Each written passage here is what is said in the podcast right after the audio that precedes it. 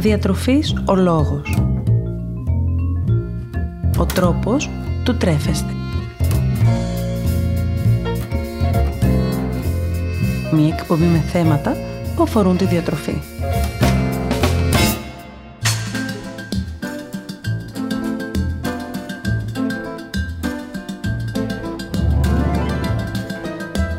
Με τη διαλυματική νηστεία έχω ακούσει πως χάνεις απίστευτα γρήγορα κιλά. Έχω ακούσει πως χάνεις μόνο λίπος χωρίς να κουραστείς καθόλου. Νομίζω είναι η μόνη λύση που με έχει απομείνει. Καλησπέρα. Είμαι ο Μαριάννα Μανώλη, διαιτολόγος διατροφολόγος και σήμερα σε αυτή την εκπομπή θα μιλήσουμε μαζί για τη διαλυματική νηστεία. Είμαι σίγουρη πως κάπου έχετε ακούσει ή διαβάσει για αυτήν και σίγουρα ίσως υπάρχουν κάποιες απορίες. Τι ακριβώς λοιπόν είναι η διαλυματική νηστεία, με ποιους τρόπους μπορώ να την πραγματοποιήσω; Και φυσικά κατά πόσο οι επιστημονικές μελέτες συμφωνούν με αυτού του είδους τη διατροφή; Επιτρέπεται να την ακολουθήσουν όλοι; Πάμε να αναλύσουμε μαζί ένα-ένα όλα τα μέχρι στιγμής δεδομένα. Ας ξεκινήσουμε φυσικά με το προφανές. Όταν μιλάμε για διαλυματική νηστεία, αναφερόμαστε κυρίως στον περιορισμό πρόσληψης τροφής και κατ' επέκταση στον περιορισμό των προσλαμβανόμενων θερμίδων. Αυτός μπορεί να εφαρμοστεί με διάφορους τρόπους. Ποια είναι λοιπόν τα είδη της διαλυματικής νηστείας που υπάρχουν; Να πούμε ξεκινώντας πως η διαλυματική νηστεία αναφέρεται είτε σε νηστεία ωρών είτε σε νηστεία ημέρας. Βάσει αυτού λοιπόν του μοτίβου έχουν οριστεί και τα διαφορετικά είδη νηστείας. Αρχίζουμε με τα είδη που αφορούν τις ημέρες νηστείας. Η νηστεία 5-2. Σύμφωνα με αυτήν, θα πρέπει το άτομο που την ακολουθεί για 5 ημέρες την εβδομάδα να ακολουθεί μια κανονική διατροφή, ενώ για 2 ημέρες θα πρέπει να ακολουθεί αυστηρή διατροφή 500 θερμίδων για τις γυναίκες και 600 θερμίδων για τους άντρες. Η επιλογή των ημερών νηστείας αφήνεται καθαρά στην ευχαίρεια του ατόμου, ιδανικά όμως οι δύο αυτές τις μέρες θα πρέπει να εναλλάσσονται από τις υπόλοιπες πέντε. Η νηστεία 6-1 Πρόκειται για ένα μοτίβο παρόμοιο με το προηγούμενο, που όμως οι μέρες νηστείας περιορίζονται σε μία. Κατά τα άλλα, η μέρα αυτή είναι και πάλι στην προσωπική επιλογή του καθενός. Η νηστεία 1-1. Σε αυτό το μοτίβο θα πρέπει το άτομο που το ακολουθεί για μία ημέρα να ακολουθεί κανονικά τη διατροφή του και την επόμενη ημέρα να πραγματοποιεί νηστεία. Πρόκειται ίσως για το πιο δύσκολο μοτίβο διαλυματικής νηστείας, το οποίο ίσως να οδηγεί και σε αυξημένη πρόσληψη τροφής τις μέρες που αυτό επιτρέπεται. Πάμε να δούμε τώρα τα είδη διαλυματικής νηστείας που αφορούν την ωριαία νηστεία. Η νηστεία 16-8 Ίσως πρόκειται για το πιο διαδεδομένο τύπο διαλυματικής νηστείας. Στο μοτίβο αυτό, το άτομο θα πρέπει να καταναλώνει φαγητό για 8 ώρες, όπου συνήθως πραγματοποιούνται 2 με 3 γεύματα, και την υπόλοιπη ημέρα, τις υπόλοιπες 16 ώρες δηλαδή, να γίνεται αυστηρή νηστεία. Οι 8 ώρες κατανάλωσης τροφίμων εξαρτώνται από την καθημερινότητα και το πρόγραμμα του κάθε ενός ξεχωριστά. Η νηστεία 14-10 Στο ίδιο ακριβώς μοτίβο με την προηγούμενη, με τη μικρή διαφορά ότι οι ώρες νηστείας μειώνονται ελαφρώς σε 14 και οι ώρες που μπορούμε να καταναλώσουμε φαγητό αυξάνονται σε 10. Η νηστεία 12-12 Τέλος, το μοτίβο 12-12 όπου το άτομο πραγματοποιεί νηστεία για 12 ώρες και καταναλώνει τροφή για εξίσου 12 ώρες. Να πούμε σε αυτό το σημείο ότι η διαλυματική νηστεία που πραγματοποιείται κάθε ημέρα και ο περιορισμός της κατανάλωσης των τροφίμων είναι χρονικός, αφορά δηλαδή τις ώρες, συμπεριλαμβάνει τον ύπνο στις ώρες νηστείας. Επομένως, όσες ώρες και αν είναι οι ώρες νηστείας, εμπεριέχουν και τις ώρες εκείνες που κοιμούμαστε. Από εκεί και πέρα τώρα υπάρχουν πολλά άλλα μοντέλα τα οποία προσαρμόζονται κάθε φορά από τον κάθε ένα και πάντα θα πρέπει να γίνεται σε συνεννόηση με κάποιον επιστήμονα υγείας. Ποια είναι τα ωφέλη της διαλυματικής νηστείας και όλοι μιλούν για αυτήν; Η διαλυματική νηστεία, σε αντίθεση με άλλα διατροφικά μοντέλα που υπόσχονται θαύματα, φαίνεται να έχει μία σειρά από θετικές επιδράσεις στον οργανισμό.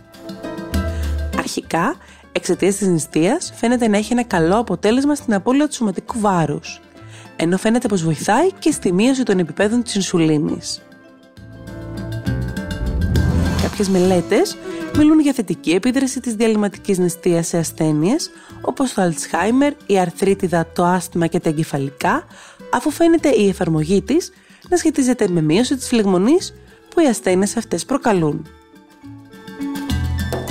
Ακόμη, φαίνεται πως βοηθάει στη ρύθμιση των επιπέδων του σακχάρου στο αίμα και μειώνει την αντίσταση του οργανισμού στην ισουλίνη, ενώ παράλληλα μπορεί να οδηγήσει και σε μείωση των καρδιαγγειακών νοσημάτων, αφού φαίνεται να μειώνει τα επίπεδα της χολυστερόλης στο αίμα και να βοηθάει στη ρύθμιση της αρτηριακής πίεσης. Τέλος, αν και στην αρχή φαίνεται πολύ δύσκολη η νηστεία, μπορεί τελικά να οδηγήσει σε καλύτερο έλεγχο της αίσθησης της πείνας. Θα πρέπει όμως να περιμένω αν ακολουθήσω το μοντέλο της διαλυματικής νηστείας; Αρχικά, θα ήταν συνετό να αναφέρουμε πως όσοι ακολουθήσουν διαλυματική νηστεία, εξαιτίας της παραδεταμένης νηστείας, είναι πολύ πιθανό να αντιμετωπίσουν ακόμα πιο έντονες εξάρσεις πείνας. Και αυτό εξαιτίας της αύξησης της ορμόνης κορτιζόλης, της ορμόνης του άγχους. Επιπλέον, μην ξεχνάμε πως είναι πολύ πιθανόν τα άτομα που ακολουθούν διαλυματική νηστεία να έχουν αυξημένες τάσεις υπερκατανάλωσης τροφής και μάλιστα σε πολύ μικρό χρονικό διάστημα εξαιτίας και του χρονικού περιορισμού κατανάλωσης τροφίμων. Επιλεγώντας μάλιστα πολύ συχνά και τροφές αυξημένες σε θερμιδικό περιεχόμενο.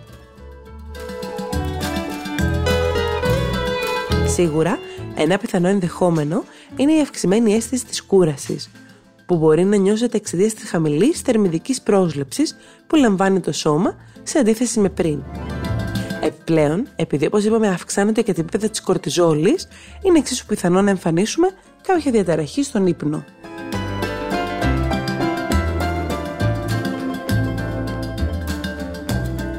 Άλλα πιθανά συμπτώματα που μπορεί να εμφανίσετε και ίσως σχετίζονται με τη διαλυματική νηστεία, για ακόμα μία φορά, εξαιτίας της αύξησης κορτιζόλης είναι το άγχος και η κατάθλιψη. Επιπλέον, ο χρονικός περιορισμός που έχουν τα άτομα για κατανάλωση τροφής μπορεί να τα οδηγήσει σε κοινωνική απομόνωση του ατόμου, αφού μπορεί πολλές φορές εσκεμμένα να επιλέγει να απέχει από κοινωνικές εκδηλώσεις προκειμένου να μην χαλάσει το διατροφικό του πρόγραμμα. Από την άλλη, μελέτες μιλούν για βελτίωση της διάθεσης σε βάθος χρόνου.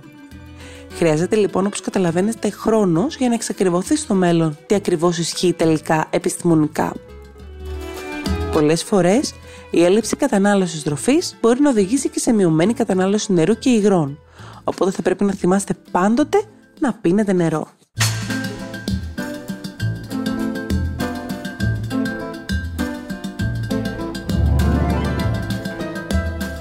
Επιτρέπεται να ακολουθήσουν όλοι το μοντέλο της διαλυματικής νηστείας. Είναι πολύ φυσικό ένα τέτοιο μοντέλο διατροφής να μην είναι δυνατό να ακολουθηθεί από όλους, αφού υπάρχει όπως καταλαβαίνουμε η ιδιαιτερότητα τόσο προς τις ώρες, όσο και προς τα γεύματα που καταναλώνουμε. Πρόκειται κυρίως, θα λέγαμε, για ένα περιοριστικό μοντέλο διατροφής, αφού είτε υπάρχει παράληψη γευμάτων, είτε υπάρχει αρκετά μειωμένη πρόσληψη θερμίδων. Επομένως, υπάρχουν ορισμένες ομάδες ανθρώπων οι οποίες δεν θα πρέπει να ακολουθούν το μοντέλο διατροφής της διαλυματικής νηστείας. Πρόκειται αρχικά για τα παιδιά και τους εφήβους. Αυτό είναι κάτι απολύτως λογικό αν σκεφτούμε ότι τα παιδιά και οι έφηβοι βρίσκονται σε μια φάση της ζωής τους όπου υπάρχουν αυξημένες ανάγκες εξαιτίας της σωματικής τους ανάπτυξης.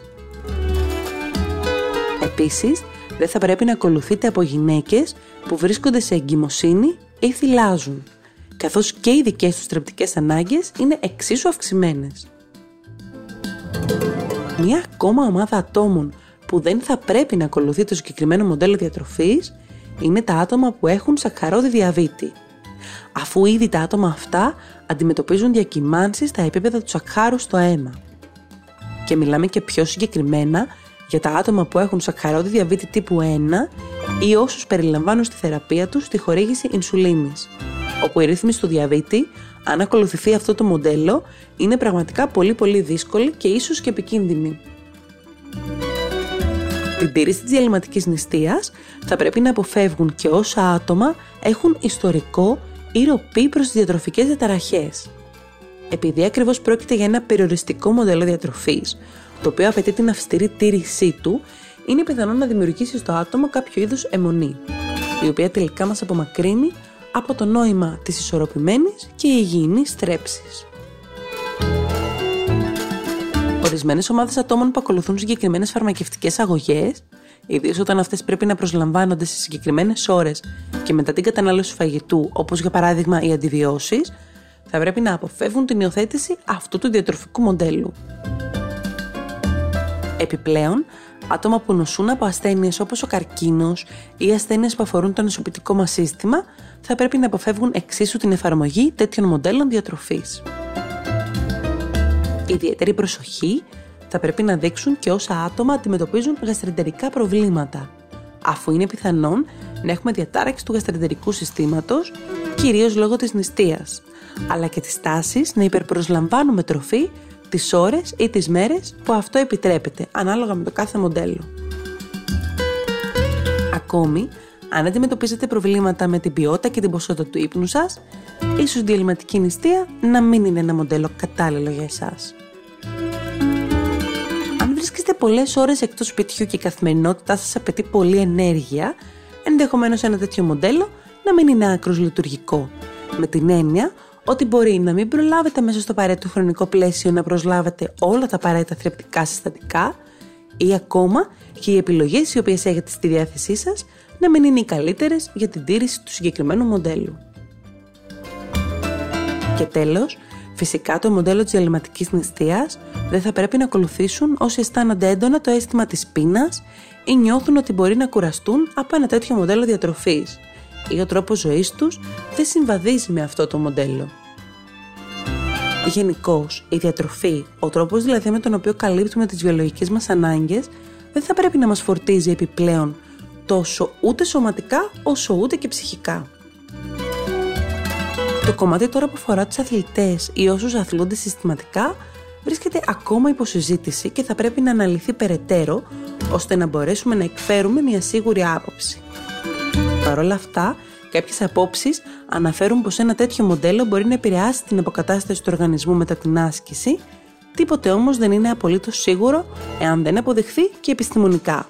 Οπότε στο κομμάτι αυτό αναμένουμε τις νεότερες μελέτες. Για μία ακόμη φορά θα αναφέρω πως πριν ακολουθήσουμε οποιοδήποτε μοντέλο διατροφής, είτε πάσουμε από κάποιο νόσημα είτε όχι, θα πρέπει να απευθυνόμαστε σε ένα πτυχιούχο διατολόγο διατροφολόγο, προκειμένου οποιαδήποτε προσπάθεια κάνουμε να γίνει με γνώμονα τη σωματική μας υγεία. Και φυσικά, αν νοσούμε από κάποιο συγκεκριμένο νόσημα, ακολουθούμε πάντοτε τις διατροφικές οδηγίες που αφορούν την πάθησή μας ορισμένες συμβουλές αν σκοπεύετε να ξεκινήσετε διαλυματική νηστεία. Αν λοιπόν έχετε πάρει την έγκριση του γιατρού σας και έχετε επισκεφτεί έναν διαιτολόγο ώστε το πρόγραμμα που θα ακολουθήσετε να είναι προσαρμοσμένο στις δικές σας προσωπικές ανάγκες, πάμε να δούμε ορισμένες συμβουλές που θα κάνουν αυτή τη διαδικασία ακόμη πιο εύκολη. Σίγουρα το βασικότερο όλων είναι να βρείτε το σχήμα της διαλυματικής νηστείας που ταιριάζει στις δικές σας ανάγκες. Δεν χρειάζεται να το ακολουθήσετε 100% από την πρώτη ημέρα, αλλά να προσπαθείτε κάθε φορά να το πλησιάζετε όσο πιο πολύ μπορείτε. Προσπαθήστε τις ημέρες ή τις ώρες που επιτρέπετε η αυξημένη κατανάλωση φαγητού να μην προσλαμβάνετε ανεξέλεγκτα θερμίδες ή κενές θερμίδες, αλλά να καταναλώνετε τρόφιμα με καλή θρεπτική αξία τα οποία θα σας δώσουν όλα τα απαραίτητα θρεπτικά συστατικά που χρειάζεστε και δεν θα έχετε και υπερβολική πρόσληψη θερμίδων.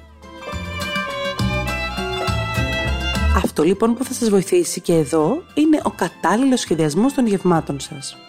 Οργανώστε το χρόνο σας και αφιερώστε λίγες ώρες μέσα στην εβδομάδα για την αγορά των τροφίμων και το σχεδιασμό των γευμάτων. Αυτό θα έχει ως αποτέλεσμα ακόμα και τις μέρες ή ώρες που επιτρέπεται κανονικά η κατανάλωση τροφών να έχετε ένα ισορροπημένο πλάνο διατροφής. Φρούτα, λαχανικά, Προϊόντα ολικής άλεσης, όσπρια, ζωικά τρόφιμα όπως κοτόπουλο και ψάρι, ξηρή καρπί και ελαιόλαδο θα πρέπει να αποτελούν ορισμένες από τις επιλογές σας. Σαφώς, θα πρέπει και σε αυτό το μοντέλο διατροφής να υπάρχει ποικιλία, τόσο στα τρόφιμα που επιλέγετε να καταναλώσετε, όσο και στα φαγητά που επιλέγετε να μαγειρέψετε. Μην μείνετε στο κλασικό μοτίβο κρέας σαλάτα, γιατί πολύ πολύ σύντομα θα βαρεθείτε εξίσου. Μην ξεχνάτε και εδώ τη σωστή και επαρκή ενυδάτωση, κυρίως με ροφήματα χωρίς θερμίδες, όπως το νερό και διάφορα φυτικά αφεψίματα. Και βέβαια, έχετε στο νου σας ότι κανένα μοντέλο διατροφής δεν υπόσχεται θαύματα από τη μία μέρα στην άλλη. Και σε αυτό το μοντέλο διατροφής θα χρειαστεί να έχετε υπομονή μέχρι να δείτε τα αποτελέσματα που εσείς επιθυμείτε.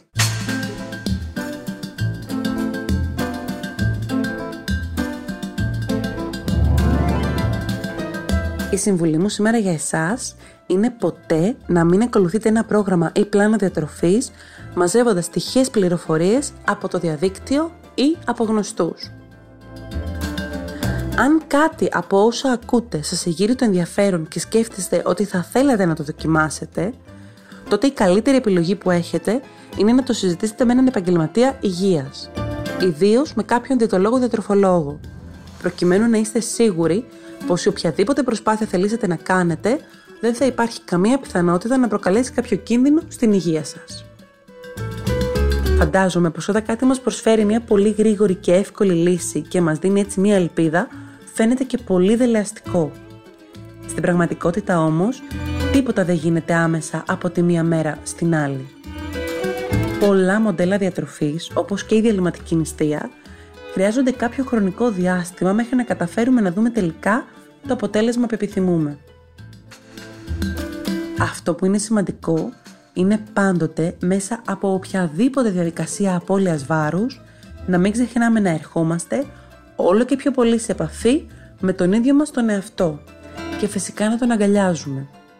Ίσως αυτό να είναι και η βασική προϋπόθεση της επιτυχίας μας. Για σήμερα σας έχω μία αγαπημένη και γρήγορη συνταγή για ένα νόστιμο, γλυκό και κυρίως στρεπτικό σνακ. Θα χρειαστείτε μονάχα τρία υλικά. Θα χρειαστείτε χουρμάδες, μαύρη σοκολάτα και κάποιο βούτυρο από ξηρούς καρπούς ή ταχίνι. Πάρτε τους χουρμάδες και ανοίξτε τους στη μέση. Αφαιρέστε το κουκούτσι εάν έχουν και με ένα μικρό κουταλάκι βάλτε μέσα τους μία μικρή ποσότητα από κάποιο βούτυρο ξηρών καρπών ή από ταχίνι. Κλείστε τους χουρμάδες και αφήστε τους στην άκρη. Σε ένα κατσαρολάκι βάλτε νερό και τοποθετήστε επάνω ένα μπολάκι, το γνωστό πεν μαρί. Λιώστε μέσα στο μπολάκι μαύρη σοκολάτα. Θυμηθείτε πως όσο πιο αυξημένη είναι η περιεκτικότητα της σοκολάτας σε κακάο, τόσο πιο αυξημένη είναι και η θρεπτική της αξία. Όταν η σοκολάτα λιώσει, αποσύρετε από τη φωτιά και βυθίστε τους χουρμάδες έναν έναν στη σοκολάτα μέχρι να γαλυφθούν. Βγάλτε τους και αφήστε τους πάνω σε λαδόκολλα μέχρι να κρυώσουν. Το αποτέλεσμα είναι ένα γρήγορο και γλυκό σνακ σε πολύ λίγο χρόνο. Καλή σας απόλαυση! Σας περιμένω στο Instagram, Διατροφής ο Λόγος και στο Facebook Μαριάννα Μανώλη, Διατολόγος Διατροφολόγος, να μοιραστούμε παρόμοιες ιδέες σχετικές με το φαγητό, καθώς ακόμη και να συζητήσουμε τις δικές σας απορίες ή τις δικές σας ανησυχίες σχετικά με τη διατροφή. Να θυμάστε να απολαμβάνετε τις στιγμές σας και να μην ξεχνάτε πως εμείς ορίζουμε το φαγητό μας και όχι το φαγητό μας εμάς. Καλή σας συνέχεια!